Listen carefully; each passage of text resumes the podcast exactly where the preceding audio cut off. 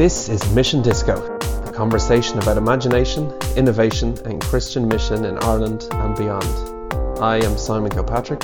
And I am Brian Sanders. We are your DJs for this conversation. Do you have any other? Was there any other particular highlights or any other? yeah kind there of was that- yeah so we you know even just the idea that your life is art there was a there was a, a painter guy called john seals who uh, was talking about his grand. you know he's talking about his growing up in kind of poor rural kentucky coal mining uh, town and i think he was just reflecting if i remember correctly he was really reflecting on his relationship with his grandmother, he would have been maybe embarrassed by her. Um, and of course, she would never have seen herself as an artist. But now he's, because he is kind of high art, that's what he does now. He's actually abstract painter and teaches art. And he's reflecting back on his grandmother's quilt making and how she would sort of build these patchwork quilts and hang them. And even just her way of life itself was artistic. So maybe we could listen to that. My um, grandmother uh, made quilts, and um, what some of my earliest memories, she would get scraps of um, uh, donations uh, in a holler, you know, in a, in a hollow, holler in Kentucky. And um, all up and down the holler, they would give her scraps, and she would make these amazing uh, blankets. She would never call herself an artist, but I certainly would call her an artist, you know, now. I mean, color theory and pattern and texture, just gorgeous. But that, there's this um, armature that hang that would hu- hang in the living room, right in the living room, you know, and it and she would work at it and and put that thing together, and it would take her months to do it. And I remembered uh, that when I had when I had my my child, because I would try and squirrel away and like in my little pristine studio and make something, and then come back and then be you know dad and wrestle on the carpet. And just the memory of my grandmother, you know, it was very communal. For one, the the materials came from the community, but then like all of the cousins and aunts and uncles and all of us would get into that room and talk and there'd be this like thing hanging above us and she'd be working or sewing or stitching and i'm like man i want that for my family. I want my son to see what i'm doing. And so i started bringing it into the to the living room and um, finding ways to incorporate leo in taking pieces of coal and putting it into a mortar and pestle and letting him grind it or beat it with a hammer and have fun with it you know trying to make dust with it so that i could use it for you know material to work with. Um, bringing him in and asking what he thinks you know um, at children are gold are gold mine of ideas you know um, and so just uh, collaborating with him um, the good the bad and the ugly and seeing where it goes. But man it's just i think it's drawn um, us closer. It, it's it's showing him what i'm interested in. Um, i don't know that he'll grow up to be an artist at all but we have those memories now that we can build on um, and i'm really thankful for that and happy about that. So i think finding ways to to instead of your family as like a distraction from the good work that you have to go do you know f- how can you build the family into the process um, so that it just seems holistic? I think that's uh yeah, it's interesting to consider that because I think probably in the past we've seen when we have seen mission as something that we need to do, we've seen it more at a particular time of the week or a particular event or a particular thing we do or a particular country we go to when we go and do mission to somewhere else or we do them to people. But considering mission as something, our lives as something that actually involves all of what we do all the time, every day of the week, every evening of the week, involved in, involving family, involving friends, being engaged with other people. It's a real challenge to think about what does my life look like? How do mm. I engage with people? What do people see? It's a real, um, yeah, real challenge. Well, we and we probably all have like a grandmother figure that we look back at their life and think we're drawn to it. You know, we're touched by it, by the beauty of it. Actually, the life, and I think that will be that will be true for us as well. Like we are we living in a way that that we believe is kind of beautiful and artistic and creative and using the, the Mm-hmm. bits of our life that God has given us. And certainly our own kids, our own children will remember the way in which we live. Mm. And if we're striving, and if ministry is mostly just a thing that makes us sad or frustrated, or they're seeing that too, Mm-hmm. you know.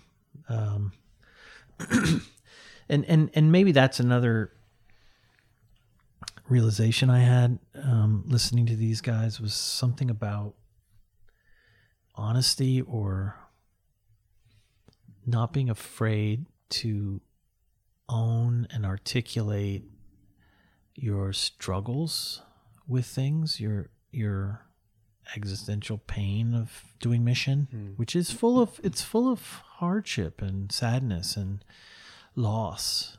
Um, it's also full of wonder and triumph and the presence of God, but it's it's not not full of those other things as well. And how, what is our relationship to those kinds of experiences? Not just failure, but despair and um, doubt and what is our relation to those things? Are we meant to just kind of hide them, tuck them mm. away, uh, pretend like they don't exist? And so the, the the poets did a really good job, I think, of talking about just honesty, like raw mm. honesty, that has to that has to to fill poetry. Mm. You know, it's the thing that makes connection with with the listener or the reader, which creates both challenge and empathy. You know, people feel like, oh, that's you're speaking, you're saying something that I feel. Mm. You're putting into words something that I feel. But also, I can feel very challenged. Like I don't know that I believe that or think mm. that yet. Mm. But you're you're coming at me. You know. Um, Yeah, I think just when you talking about, I suppose the art and the, the revealing, revealing the vulnerability and the mistakes. Going back to the mistakes bit as well. Talking to someone recently, they were sharing a story about a good friend who died about two weeks ago, and they were talking about the person who always knitted, and they'd knit things for kids all the time. Um, but towards the end, as she was knitting, she would make a mistake. She'd fall asleep as she was knitting and make a mistake and wake up and then start again. And and she was saying, you know, I need to take out those. I need to go back and un, un take out those um, parts that are the mistakes. And they were like, no, leave them in because they're they're part of the story. And I think sometimes we're very quick to try and take out those mistakes or cover them up, whereas actually there is something really vulnerable, really special, really important in people seeing those. Hmm. Mistakes. I mean, in in in Japanese ceramics and art, there's something called wabi sabi, which is um, sounds like you just made that up. I didn't. I didn't. It's real. It, you can look it up. But wabi sabi is this idea of, of beauty in in imperfection. Hmm. That actually the cracked pot is the hmm. more beautiful pot. Right. So you can make a perfect vase or something. But the one with this sort of flaw in it, which is exactly your yeah, point, yeah, is actually more desirable, Yeah, more valuable, yeah. more more attractive because it has its life and it's a reflection of of life yeah. the cracks in our lives.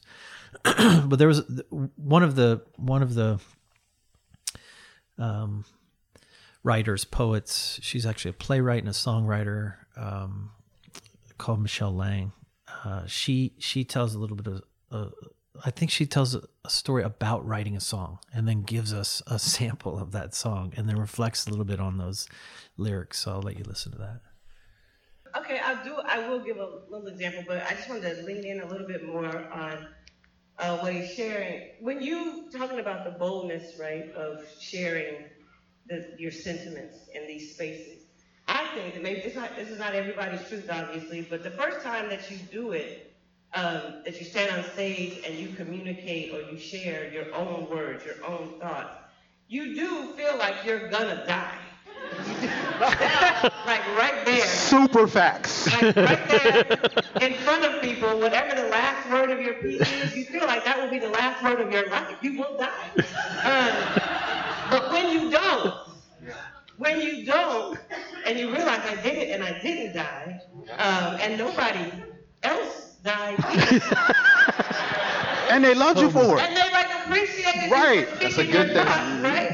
There, therein is where some of that boldness starts to come from. It's not because you really believe that that everything you say is so is so thick and is so great that it gives you the boldness. It's that you keep doing it, you keep sharing it, and you keep actually living out something that so many people, so many of us want to live out.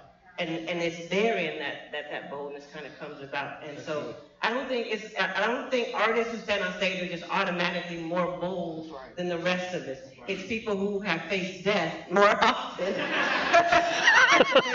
the idea that, that you're gonna die um, more often. So so there's a song that's called Push uh, that I wrote, and the chorus is um, um, I gotta push past my fear. I gotta push like my life depends on it. Cause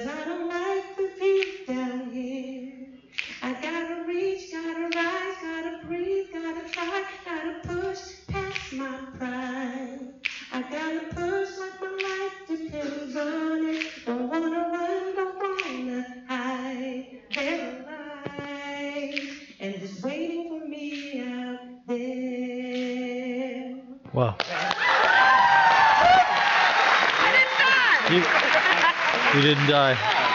I want to say, I think one of the things about writing that, to go back to your question about honesty, Yeah. is you you you end up on being dishonest as a writer when you have an agenda that you're playing towards.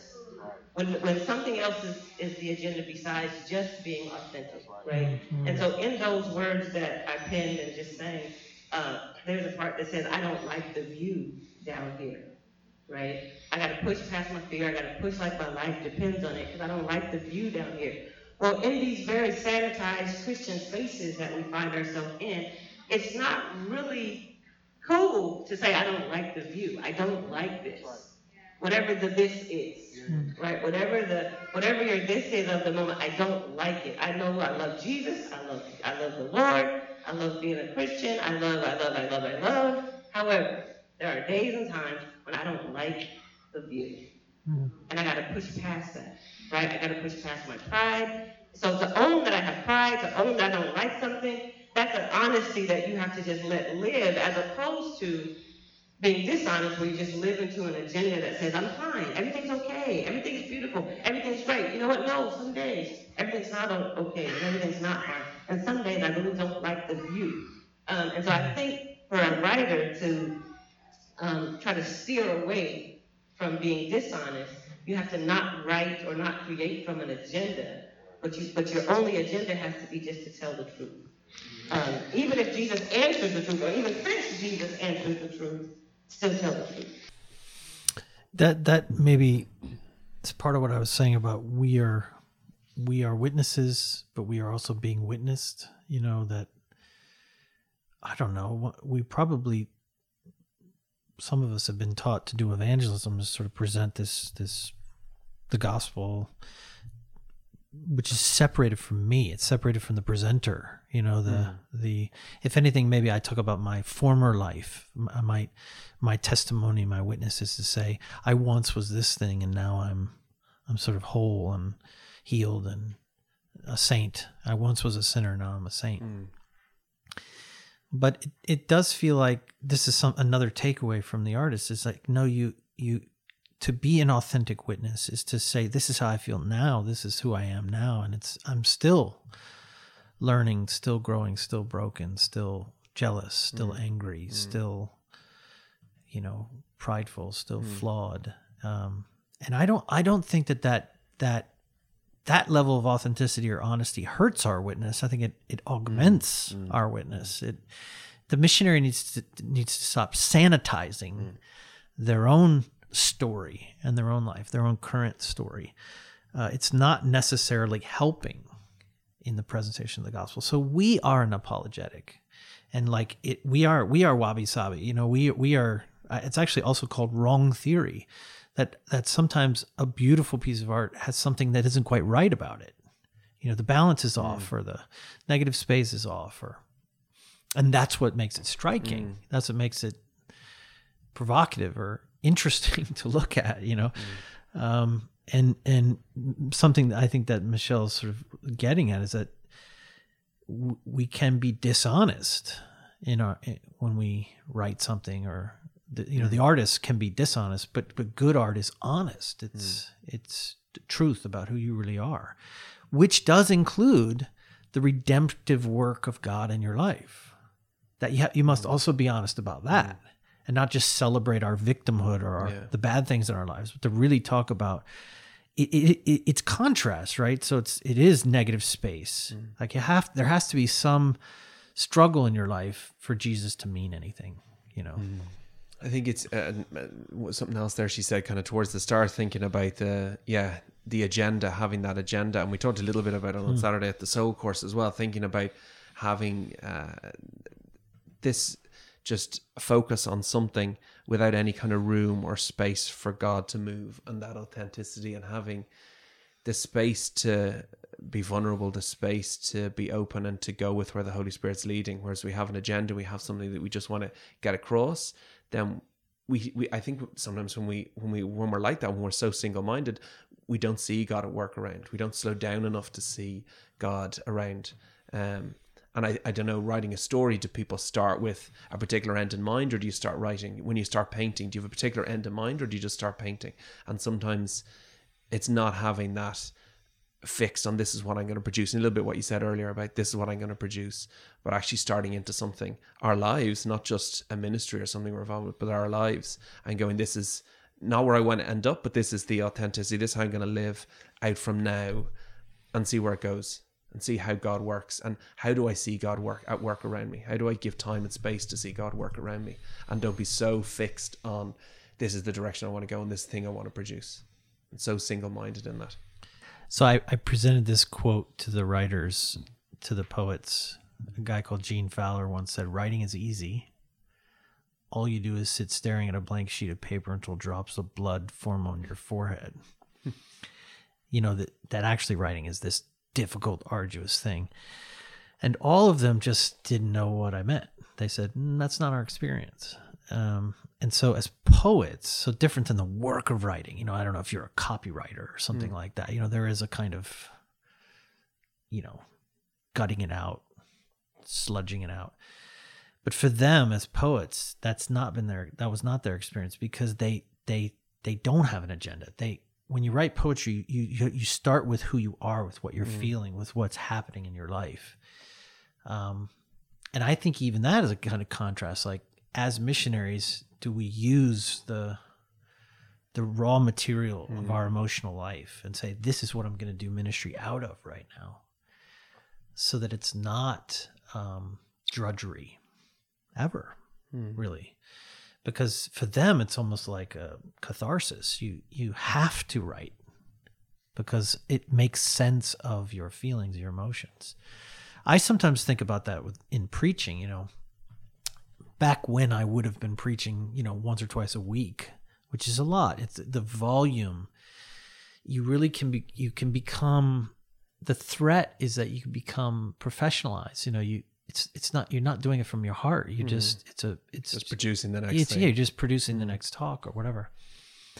And I f- always found that that was a that was dangerous ground for me to just n- do it professionally, to just take a text and write a talk.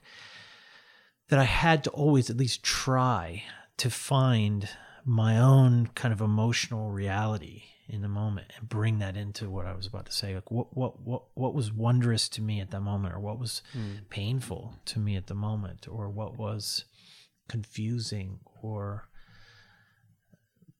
giving me delight or whatever. Like something truly where I was. And that without that I think we do we do become sort of I don't know, industrial in our in the way we do mission. And again, something that these poets were teaching us, which is so so plain to them, but maybe maybe is, requires a little bit of reaching for us, is be who you are. You know, do ministry in an authentic way and and bring your emotional life into hmm. the work of mission. Don't don't run from it and you know mm-hmm. use it. And what you'll find probably is that people say, I feel that way too. I feel that way mm-hmm. too. You, you mm-hmm. make that connection, you know. Seth Godin actually talks about the time in which we live is a, is a connection economy. Like what what is it that we're trying to do? Because it's not essentially build systems or create or you know produce products, but it's to make connection. The economy, actually, the the the terms in which you can make money or uh, you know build a lasting enterprise is about platform, and and that's all about connection. Like build something that allows people to make human connections with each other, and that's what art does too. Um, in fact, that you, you could argue that is a primary purpose of art, which is to make a connection. That that art isn't really finished until it finds its audience. Mm-hmm. You know, something is created or made, but it's only half done until it finds its audience. Mm-hmm.